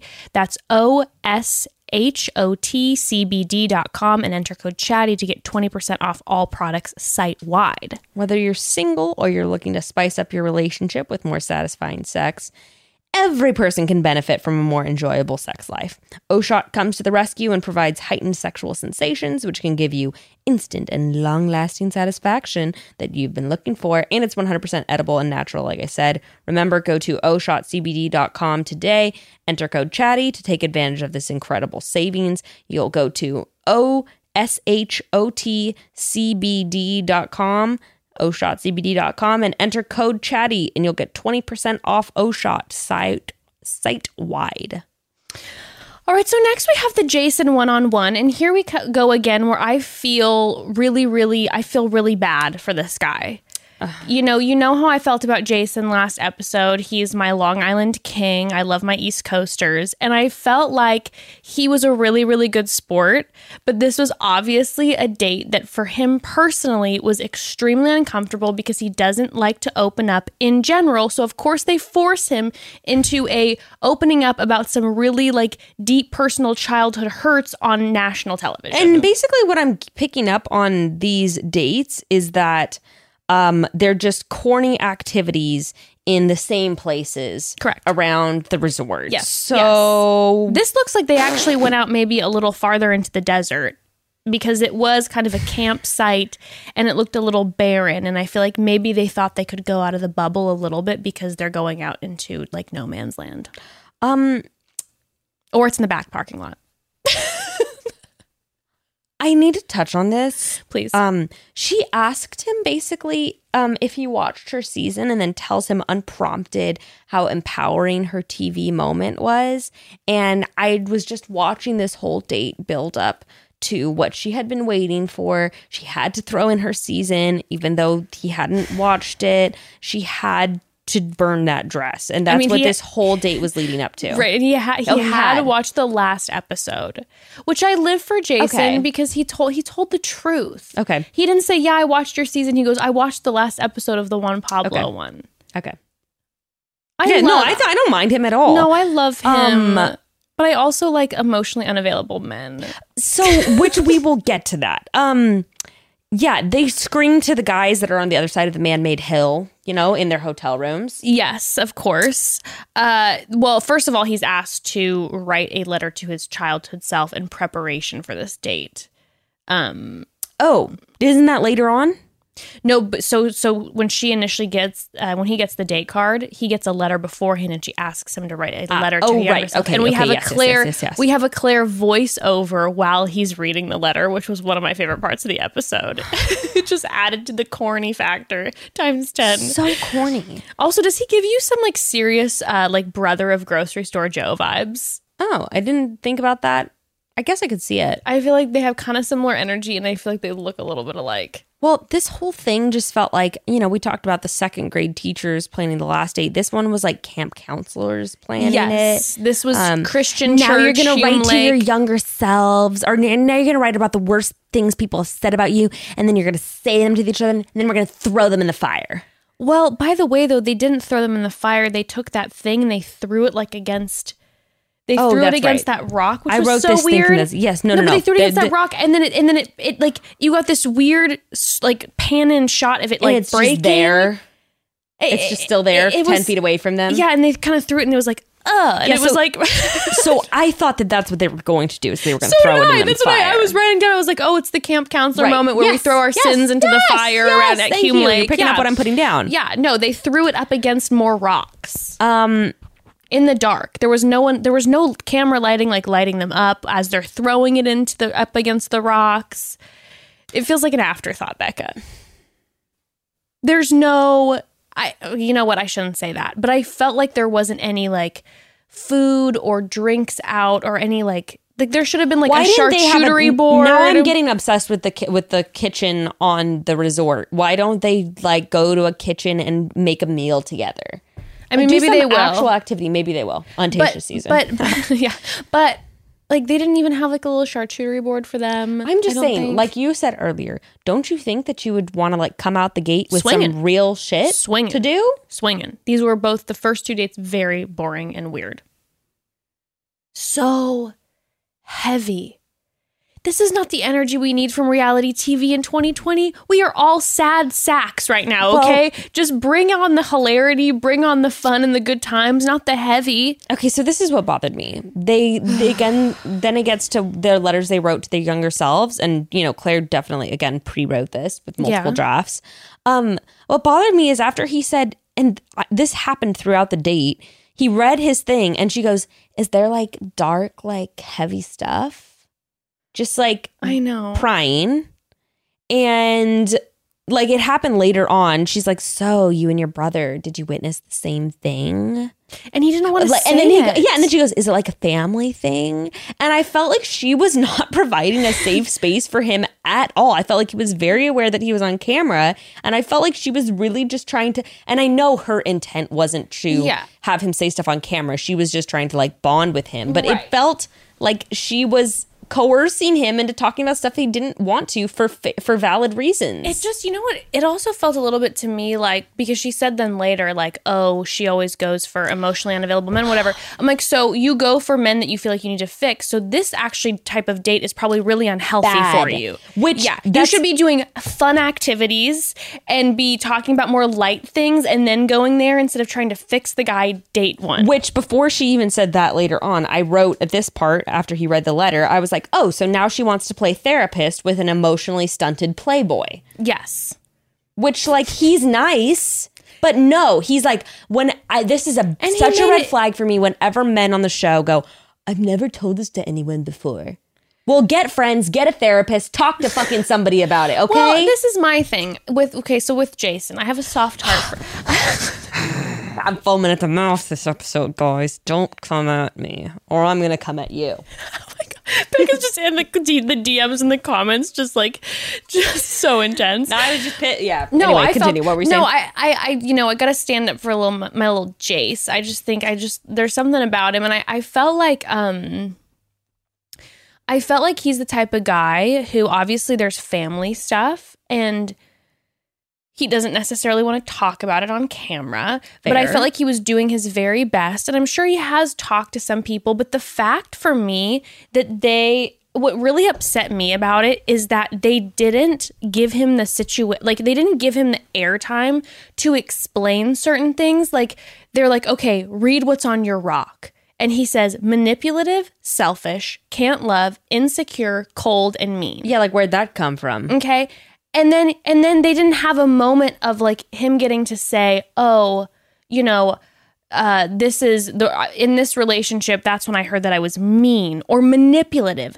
So basically what they did is they put this poor guy who probably won't get much more airtime because the season's probably going to wrap and he just put it out there to america that he's a playboy manipulative selfish and that he's cold and mean and then they're like all right that's it I don't think he looked that bad. I don't th- think, I don't think anyone's gonna come off. No, I don't think he looked bad either. But like, also, can you imagine that being your moment is like you basically just air all your dirty laundry, have no way to explain it. We know about Clare's some of the things she talked about because we've seen her on like three Sure. seasons. This is his one episode that he's having his like you know the the the spotlight, and it was just heavy. Yeah, I just felt like the worst part to me was, yeah, one like you said, you're like this probably isn't healthy for her. No, She seemed.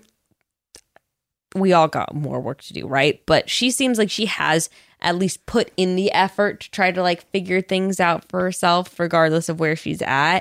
And I was just like, dude, this guy has not put in the work that you have into like unpacking shit. yeah, And like, unfortunately, it just is usually the way it is with women versus men, stereotypically, but also the, that what I've seen with my girlfriends, what I've seen with myself, you tend to get with guys that are not on the same page when it comes to self discovery, self awareness, Yeah. journeying through the difficult things in life. Like, generally speaking, I see a lot of my friends who have done the work with guys Yeah. that just haven't. Well, yeah, and sometimes yeah, there's not sometimes the safety. Yeah, there's just You um, know, all, all and the so cultural norms and like all that shit. That just bothered me because she was like, "Let me help you," but then also it really bothered me that he was basically put in a position where he was forced to talk about like his parents' relationship.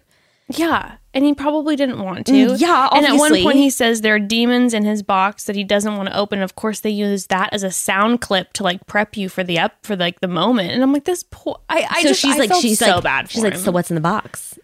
so What kind of demons are we talking?" it was like she was coming. She was coming, girl. Oh God, still so hot. It Um, also made me a little frightened when then after he talks shit on his parents' relationship, um, w- which he sort and- of had and, to. And by the way, and by the way, we don't know. right. We don't even know what what it, it was that happened. He just said it was really unhealthy and like you know uh, that that was the other thing because he didn't want to open up about it. It leaves you with this like what happened, and so now everyone's guessing, and their poor family's probably getting worse. Blown up. Like it's just like a whole Or imagine thing. being you're the parents tuning in. We're gonna go watch. What's his name? Blake. Uh, Jason? Jason. the fuck his name was. Jesus Christ. Guys, please give me a break when it comes to the names. I'm so sorry. They're like, honey, you want to tune in and watch Jason on Clare's season? Can't wait. They're to have all their friends over. Oh God. Oh God. to watch the episode with him in it. Someone then- warn him. Oh wait, it's too late. And then his parents, yeah, all their friends are going to be over. He's be like, my parents, let's just say maybe they shouldn't be together. And He- everyone looks around at each other. He also seems like the type of guy to me who would probably like forget the conversation. And so he, his mom is probably like, honey, can we have all of our friends over to celebrate you? He'd be like, yeah, for sure, mom. And then everyone shows up and he's just like, fuck. Here we are. The poor guy. Um, She also frightened me when she said, nothing scares me. And then I felt like it was really part of this like unhealthy cycle when she said, whatever you have, bring it. I can handle it. Yeah. And like I know that the subtext of that is probably like don't be afraid to tell me things, but the the with the actual wording and everything, the vibe I was getting is like bring on your burdens and I'll I'll take them on, baby, me and you. I I will carry this emotional weight for the both of us. I just couldn't handle either when when uh, he was talking about the demons and she's just like when she says you can trust me with your information and all I'm thinking is like and the millions of people watching. Like it's you guys are not you and America alone. both. yep. You can trust me to f- make you kid to keep you feeling safe. This is just between It's me just and between you me and and you and you. you and you and you and you Ignore and the you and you and you and you Ignore the lights. and you and you. Okay. Um Well, then they uh, surprise, he gets the rose.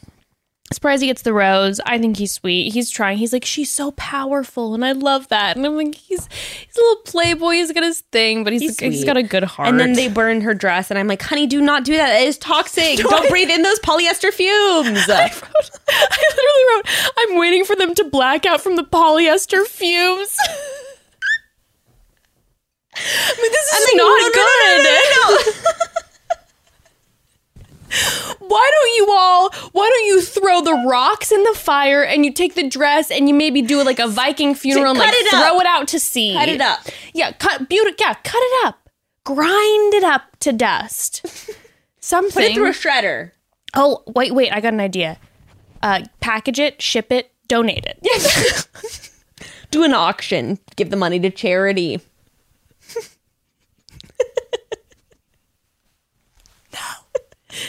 Someone can wear it to prom, okay? Yeah, please.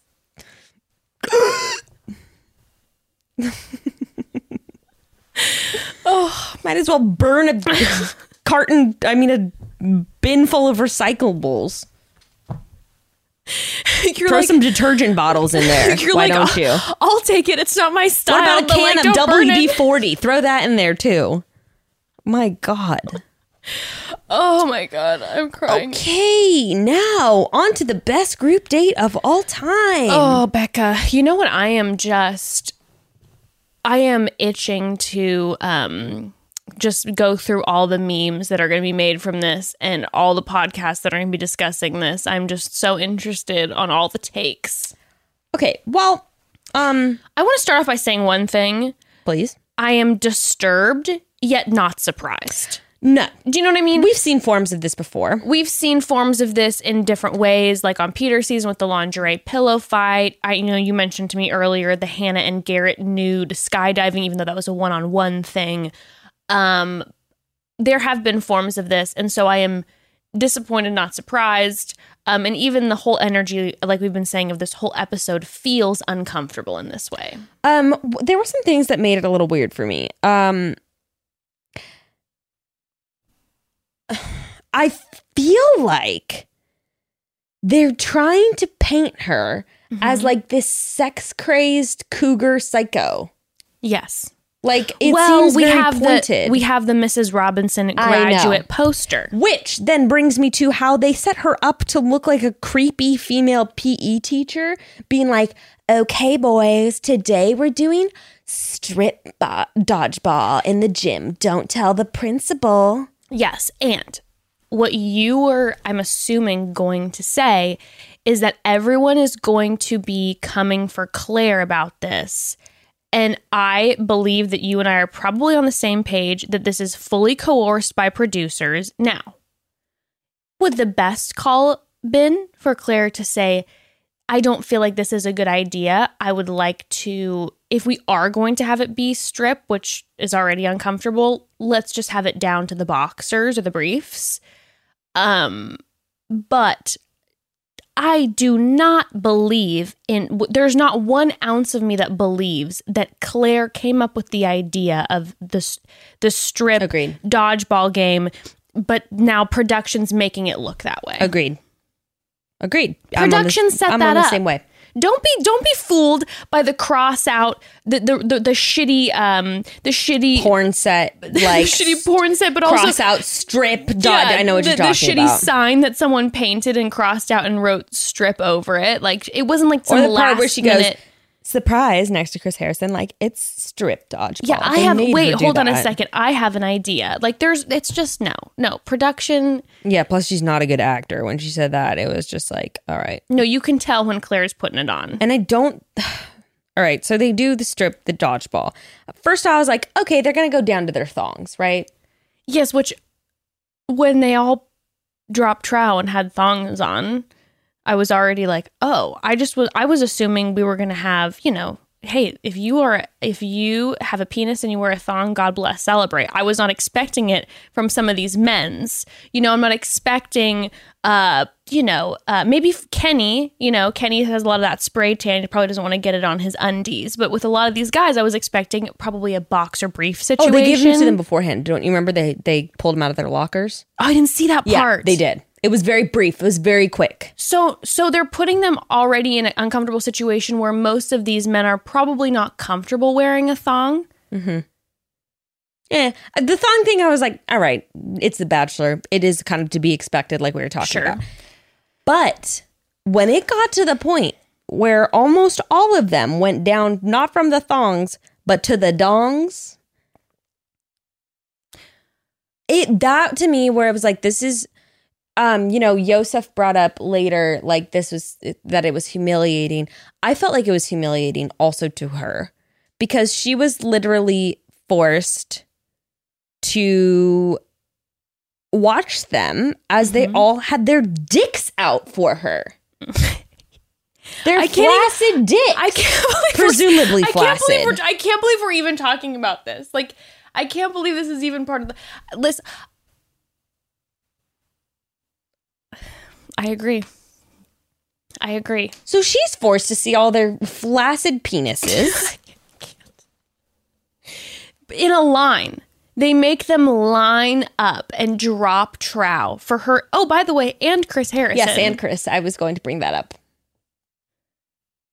also beforehand, I did want to mention this is that they had the red team and the blue team, and the blue team lost every single round. And Bachelor Reality, spelled with like tea, drink tea, um, I love is a great Bachelor account, uh, posted someone's Twitter about it and saying like hmm interesting like is this a government or is this a political reference because obviously the bachelor is very red so the red they put the people who just they had the red versus blue and the red just like decimated the blue in every single round and then the blue were humil like forced to completely expose themselves Do do do do do do. Interesting. Interesting Um, Well, this is where it just felt. I felt bad for everyone involved. The one guy, who was the guy who didn't pull off his song? oh so brendan who i talked about last time who i said he kind of gave me like his energy threw me off but i thought he was super cute um he he said he had a moment where and it and it bekah when i'm telling you it made my heart like like like It- my yeah. heart tweaked out when he the way he did it he like quietly looks up to clare and he says i love you but i can't yeah. He's like, I'm sorry. and, and she and I my heart dropped for her as well because the poor thing I felt like she was coerced to it and she was like no it's okay she and I gave him like like she she, gave him a wink and she's like it's okay. She was so embarrassed to like have to do that for him. Mm-hmm. and like she i'm sure she felt ashamed that she had to put this guy in a situation that he even felt uncomfortable doing. Do you know what i mean? Mm-hmm. like i just felt so bad for like everyone involved like it was just uh, sad. I felt so sorry for him. I felt so sorry for her to have having to say to a like it just put her in the position of looking bad because then he has to say like i'm sorry i can't do this. I, d- I Yeah. don't feel comfortable showing you my dick yep. or america.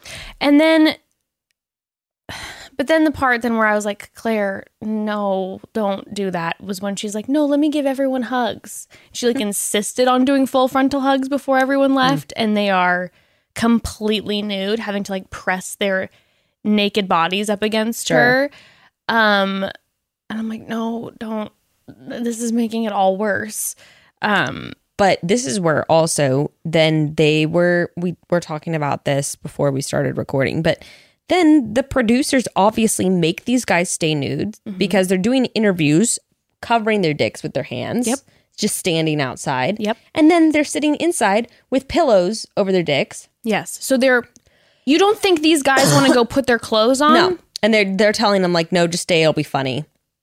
And so If- they're having to have a conversation with all these other guys fully nude. I feel like it was a form of sexual harassment by production. And I felt like it was really unethical. yeah. And on top of that, on top, I, I completely agree with you. And on top of that, not only are they exposed for the world, they then have to go home and they don't even get time with her. Mm-hmm. And Blake's Blake's energy to me, I was like very resonating with it. It felt um like he the whole time was so serious and he went along with the whole thing, but you know, you could tell like he's was uncomfortable. He was irritated, you know, and when he then came um he came back and he had like that just just a sullen face like was just upset. And then we see him later sneak in to talk to her. And i could and his energy felt like how we are kind of right now like like heated and kind of hot and he came in and i, I felt like he the next day regretted going and doing that. Mm-hmm. But it was one of those decisions that you're so your adrenaline after this has to be so through the roof. Like you feel exposed, you're angry, you're irritated, you're already in a vulnerable situation because you're not used to being around tons of cameras, like all this shit. That move for Blake to me was and I felt like they tried to make him kind of look like the like the crazy one who's showing up. I'm like I'm looking at that going, the dude's adrenaline is through the roof right now. Producers are pushing him too. Like, you want to go spend time with her? You want to sp- go spend time with her? Go, go interrupt. Why don't you go talk to her? Like, if you to go take advantage of it, go, go, go. Yeah. Um. Yeah. Uh, um. Chasen was cute. We're going into the evening portion of the date now with the winners of with the winners guys. Yes. Um Jason is Jason is very attractive. Very Um, surfer vibes. such surfer vibes. I will say that he has the same facial expression always. His facial expression never changed. Mm-hmm. And he did say that he used to get made fun of in school because he was um, a hermit crab, which always makes me laugh because it's, you know, I, I believe now I'm probably going to get roasted because this is wrong, but I always giggle because I think you're you're supposed to say like I'm a hermit, Right. Not a, hermit, crab, which yes, they do go in their little shells. no, you're right. But I think the phrase is I'm a her like I'm Yes, being I'm a a hermit. hermit, So when he was just like a when he a looks like a surfer yes. and he might as well be covered in zinc and he goes like, Yeah, I used to just always be at home like I'm just like a little hermit crab. I giggled. He's like, you're not a hermit. I got a needed giggle in this stressful episode. She also said she used to be weird in high school, which I tried to find high school photos of her and couldn't. Oh, look at you. But you know, Thanks for trying. I tried. Maybe they'll surface. Um, who was she talking with when Blake did come and interrupt? I could didn't catch who that so was. she was talking with Jay, Okay. and he was telling her about how he was had just opened his gym, of course, um, and that's when Blake interrupted and was like asking to steal for five minutes, and Jay was like, "Didn't you lose?" I was like, okay, way to try, way to try to have your TV moment. Speaking of that, then, like, this was so unattractive to me. The guys decide to come and create a five man barricade. yeah, are you kidding me? It's like okay, let the guy talk for five minutes. It Again, was- are we in fourth grade? yeah it was just it felt um but again i don't i don't blame anyone for any response after this date Yeah. I now granted i guess the red team didn't have to drop trow but just the whole energy it's like it just feels But in what are they? They look like they were showing up to beat him up or something. What are they doing standing there with their drinks, looking like oh no fools? brandon like put picked up his drink and is like i got this shit looking just so handsome He's just so handsome and his vibe is so bad. Yeah. I noted that at that point before getting into his conversation. I was like, this guy, this dude has a bad vibe. bad vibes all around so handsome So handsome just and so devilishly handsome. you talk. like- he's one of those guys though. You talk to him for 30 seconds at a bar and you're like, Oh, just done. I'm like, no, I'm, I am good, and I'm gonna tell my friends to steer clear. I'll Oh pass on God. that free drink. Not worth it. Well, they just kick Blake the fuck out, and uh, it felt like I was surprised. Then the next day during the cocktail party, that Clare came to Blake and said that she liked that he did that because I was not getting that energy from her. She seemed like she wanted Blake to leave. In I thought opinion. it was bar- embarrassing. Okay, so I thought it was embarrassing that she had to first tell them to leave Yes. the, Yes. the five man barricade. Yes. Then she, you know, then Blake left and then she denied his kiss. Yes. And I was like, he just looked like a real loser. I know. I felt so bad for him. I just wish what would have happened is But also, like, she was right. She's like, what are you trying to, why are you I trying, know, what but are you I, doing? I, I wish they, they would have showed up and Blake would have been like, all right, guys, I'm out. I'll let you be. And kind of Right. laugh, give her a kiss on the cheek, and like walk out like a champ. I like that. I would suggest that. Um, that's Not what happened. happened. So then Brandon kind of storms off, and Clare is just like, You're not okay. What's wrong? What's wrong? Again, trying to, there's this savior thing going on. And it- it's like Therapist thing. the therapist thing, yes, trying to be like, Hey, ha- like, Let's get to Are the you bottom okay? of Are this. I you wanna okay? you You're not okay. You're not okay. Tell me why you're not okay. And it's like she wants him to be like, I'm pining over you. Like, I, you know, whatever. At least that's what it feels like. But instead, Okay, so immediately I go, he's I wrote down my notes, he's scary. And this is before they have their conversation. And then go ahead. well, and then um, he says that when, as soon as he found out that she was the bachelorette, he knew, he had to come. He had to come on. And Clare is just like, what made you want to do that? What exactly? Yeah. What exactly? Dead silence for about two beats. And then he goes, Well, uh, t- t- t- for starters, you're you're gorgeous. uh, other than that, I, I I don't really know uh, anything about you. You're from Sacramento, right? I fell out of my chair. Fell out of my chair. And then she immediately pounces and go, So oh, wait, you signed up for me, but you don't know anything about me? Uh huh. And then he's like, um, well, I mean, and then he tries to make the excuse of, well, I but like, how much how much does anybody really know about you, I don't right? feel like anyone here knew you on a personal level. And I was like, brother, just admit you never watched her seasons, just okay? say it just say it you know and and then of course he tries he he does the hail mary and is just like well i know you feel something and she's like no i don't and Dude, she- she this was the one portion of the episode where I was like, "Yes, Clare, this is why I'm here for you, girl." He pulled an "I'm here to find love." And she was just like, "Yeah, um so I think I'd like to devote more time to the other men." yeah it's just a thought so you're gonna have to go Baller. i and was dying his sorry ass. It's so it was so funny to me because he just thought he was hot shit when he kept we're gonna get Blake out of here. Oh, yeah, he's like, huh. sits down to have one on one time with her, doesn't even make it to the rose ceremony. doesn't even make it he just gets blake out and then he gets immediately cut in about a minute and a half like that's how quick it was that's how quick it was So embarrassing. No, I was laughing because this whole time when I was watching this episode, Evan wasn't visually seeing what was going on. He was just kind of hearing. He was in and out in the background. Yeah. And at one point, he's like, he just kept going, This is so exhausting. Because all he was hearing was the heavy conversations going in. He didn't know about like the, the dodgeball or like Yeah. touching, whatever. And he was just like, "This is so exhausting and heavy. Like this is unbearable. I can't. I can't listen." And then, but as soon as he heard the Brandon, he's just like, "Honestly, keep the guy. He's real." he's like, "Just fucking keep this dude, okay?" He's like, "This is." He's like, "I'm so exhausted about hearing just the heavy conversations." He's like, "At least this guy just doesn't even know what the hell he's doing here. He's just here for the fame. Let him be." he's here to Well, I don't feel like dudes. anyone here really even knows you. And then, you know, you think about Clare and you're like, well, Dale paid attention. He was praying for me and my mom. Oh snap! Mm-hmm. Yes, he did. Yes, Well, he did. Yes, he did. Well, uh, the group date is given to Chasen, and I'm I'm laughing by the way because Clare made a comment, um, and it was something, and I said said no one ever. Clare said, "I'm out here having heartfelt conversations with Chasen and Jason." Oh, oh, I also, that's a shirt, I baby. also chuckled a bit to myself when she sat down and she told the men that in the past she's gone for, you know, superficial things. And I'm like, yeah, no shit, Sherlock. Look at you now with the hottest guy in the group. I know, I know. I mean, luckily he seems like the loveliest too. Yes, So yes, that's yes, what a, I mean, what a dream.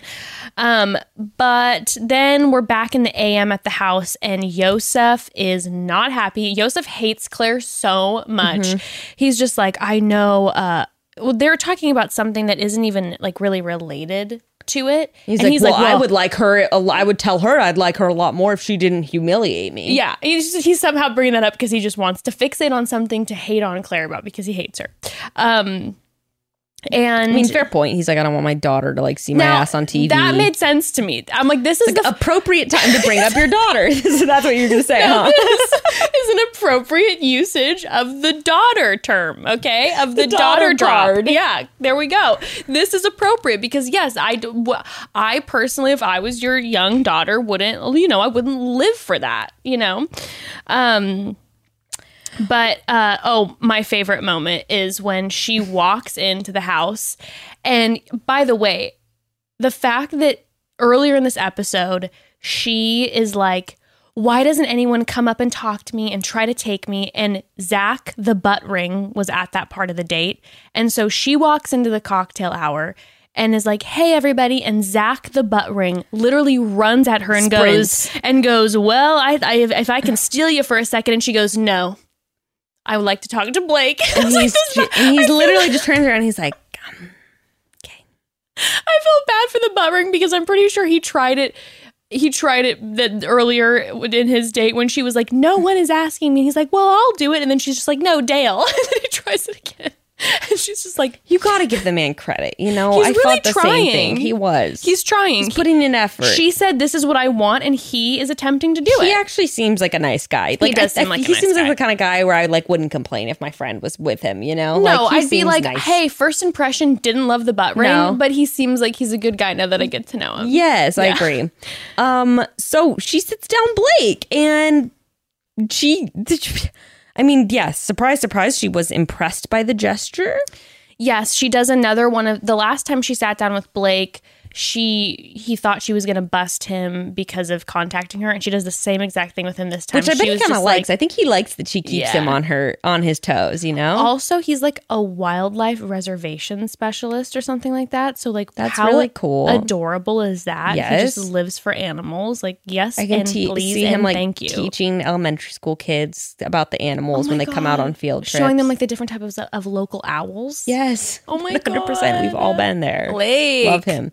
Um, what a move though! She gives Blake a rose. She gives Blake like, a rose. "Ooh." She gives Blake a rose, and the men are not pleased. No, they look like they're about to beat the shit out of him when he do. comes back into the room and they're all sitting there, all like- in their suits, just staring at him. I feel like production said, "No one move a fucking muscle. Don't Yeah. grab a drink. You Don't stand right look. there." Don't even look at each other. And they were all just staring there. And he was kind of he walked in and he almost backed out. He was like, "Yeah, so uh he's like covering up his rose. He's like, "Yeah, you know, I just. They're just- like, "What do you have there?" They're about to pounce on him and like fight for it, you know, like I kill was him just and waiting take for his him rose. to like pull it off and just like stuff it in his mouth. Be like, More Poor rose. rose. Um. Well, then of course there is uh there is Dale and oh oh This bitch immediately with her legs on Dale's lap. But also, girl, did you? I mean, Dale with the the fit, he was wearing it like a ribbed tank top with a chain and a suit jacket, and he, was looking good. so gorgeous. There was another guy too who had like a Damar with low turtleneck. turtleneck with the brown suit. Oh my gosh! He looks great. I was like, these are the fits we want to see. oh, they both of them, Yeah, both of them have great style. yeah, I totally agreed. I wrote down. I was like, "Oof!" Both of these guys bringing it with the outfits. The heat. Mm-hmm. I I totally agree. Um, when he said that he'd been praying for her and her mom, I think that she actually climaxed right then and there. One hundred percent. Not to be crude, but she was probably gushing at that comment. I think she was for sure at least impregnated. yeah, Yeah. at least. And he, the man couldn't even spit out the sentence where she just went in for the kiss and just grabbed him. she was just like, shut up, give me that mouth. And then, of course, she's like, I brought you a, he's like, oh, I sure like I brought you a present too. And she brought the blindfold back and put him in a dark corner and put that blindfold on him. And I don't know if you noticed, Bekah, how fast he took that blindfold off.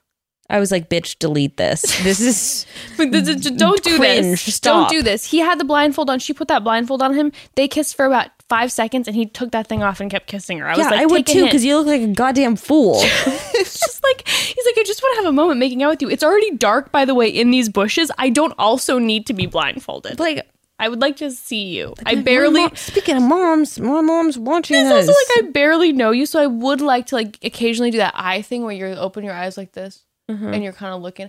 I realized the other day when I kiss, like when I'm making out, I look. How creepy is that? You're that person when Yeah, you yeah. open your eyes and you're staring at you. Two I know. I realized the other day I was like, we, Evan and I were making out, and I'm like, oh my god, I have my eyes open all the time, the whole time. How Yeah, that's creepy weird. is that? Yeah, you do the thing where you've got to flutter them open for a second. You make eye contact. No, you I both into it. You lock in. You I have close them, again. wide open the whole time. And does Evan close his eyes? Yes, they're closed. Weirdo. I know. And then I started to get really insecure because I was like, have I been doing this forever? Is this something that people talk about about me? Like, is that something that ex boyfriends are like, dude, I like this girl. She was great, but my God, every time we would kiss, eyes wide open.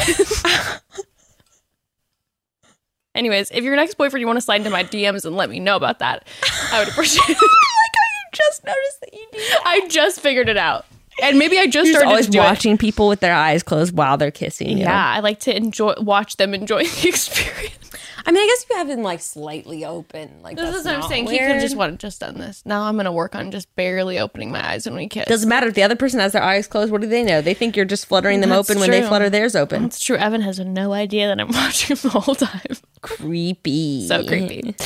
Anyways, um, next week we have uh, g- moments that are teasers showing us that the men are they are not happy about Dale. They are coming for Dale. It looks like they're doing a comedy roast, which I'm excited about. Thank goodness. Hopefully, a little bit of lighthearted moments.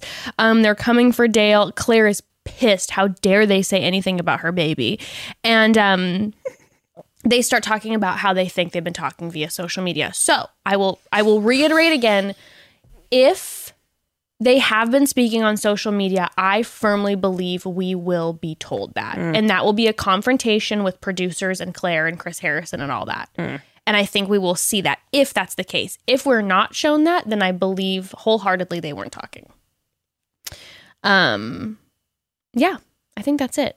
Oh, and then of course my most favorite thing was the room tour with Bennett afterwards. Oh, yeah. Um, and we see that somehow he got some huge room and the fire is roaring. He is always in a robe. He has a m- literally 1 million penny loafers that he has brought with him and that those two that what a duo. I texted you I was like so I'm like. I want a YouTube channel with the two I of them. it. I'm obsessed with both of them. That's all that I care about now during this season. Give us more. Anywho, wow, that was we came in real, real hot, B. And You I think we maintained can I- our I- heat the whole time. Can I say one more thing? I'm sorry if we heat? Yeah, please. I didn't feel like appropriate to talk about it at the top of the episode, but I also want to talk about a little tea real quick about um Garrett P. You know from Yeah. Hannah's season. Yeah. Remember how I will stand by that I hated him throughout her entire season, and I would always talk about how much I hated him. Yes, we got how I hated him more than Luke P. Um, yeah. So one of my friends sent a screenshot today. He deleted it now because he's a pussy. Um, about him under someone's. So someone commented under something he posted. You know, he's Mr. Trump. Whatever. Look, this is the thing. I really like. I mean, I do care who you vote for. I'm not gonna say I don't, but like, it's different to support something that is like that I don't agree with or whatever to, than to just being a straight up piece of shit. Because someone commented something under him and he said, um, she said, Are your reproductive rights being put on a national debate? And he said back, You mean my responsibility to not sleep with randoms? Yup, it's a decision. Better make the right one. Which, by the way, I know from inside people who are around him in Nashville that he slept with someone different almost every fucking single night. So, guess it's not a big deal to you, Garrett, if you're sleeping with randoms since you're not the one who can get impregnated and have your rights taken away. So, there's that. Then the person said back, Oh, so it's a woman's fault if she gets raped. Says no, but is still taken advantage of. Is on the pill, but a guy doesn't wear a condom. Um, and he says back to her, So have you gotten raped before? In the comments. She said, I have, would love to hear a response on that. And this is what Garrett said back. By whom? When? Why haven't you reported it? I think you're full of it. Let me save you the trouble. You haven't gotten raped. You aren't old enough to know how capitalism is going to benefit you. I don't know where that came from. All you do is repeat what the media says with no understanding of your own. Grow up and contact me in five to seven years. And the girl coming back twice, five five times apart, actually. Or five years apart, not five times, twice, five years apart, actually.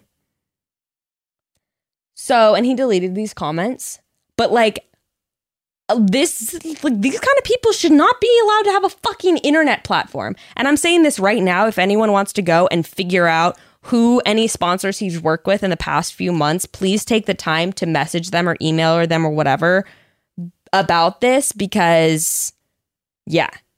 Literally like telling someone, "Oh no, you haven't gotten raped." Which by the way, 1 in 5 women statistically have been raped. So there's a pretty high chance, a 20% chance that this person actually has been raped, not mention she actually said that. Not to mention he said by whom, when, why haven't you reported it? As if he knows whether what the, unbelievable and disgusting piece of trash.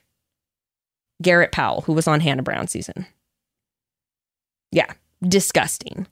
I I don't even like I don't even have words.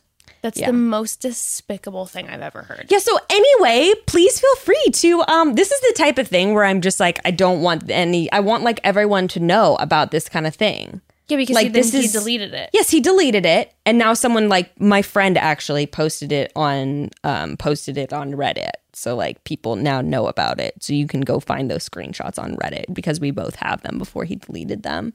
Um but like someone who like supporting Trump is one thing. Literally telling someone that they like haven't been raped, that they're a liar, that they should have reported it. Why? Why haven't they reported it? That it's your fault if you sleep with a random person and get pregnant. It's like, no, no, no. So with that, um, Oh do with that what you will. Well, I'm gonna go have a heart attack in my home and go. I'm sorry to end it all on that note, but just No, I I'm felt glad. like we should no, talk I'm, about it on I'm- the podcast. No, I'm really glad that you said something. And I mean, a way to wrap to wrap a fucking nightmare of an episode.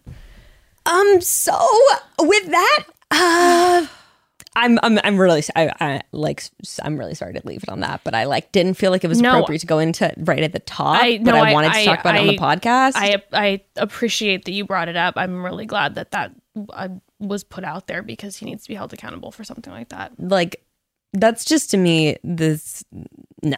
You know, we talk about sometimes about cancel culture and like, oh, should people be held, held accountable for like something they said offhandedly? No, he like said on his public comments, like, you haven't been raped.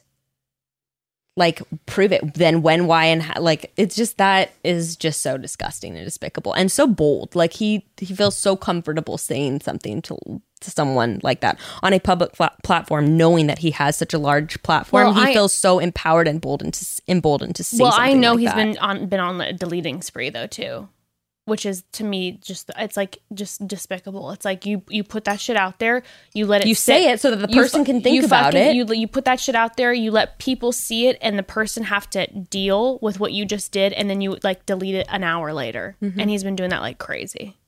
which is just so pitiful and embarrassing. Like if you're gonna if you're gonna say things like that, then you know we've talked about it before. Then let it sit. Anyway, with that, okay. So I have passed away. Oh, Bekah, do you want to tell everyone about what a great episode we have coming out on Friday? we have a fantastic episode coming out Friday. Um, we're talking with someone who is a very young foster mom, adoptive mom, talking about white saviorism. You're gonna love her. It's a really great episode. I recommend listening to the whole thing, and um, you're gonna love it. You're gonna love it. And with that, for real, tune into the Friday one. It was it was uh we had a really incredible conversation. yeah, Yeah. it was really good. And with that, um, chat soon, broads. Chat soon, prods. Send you love always.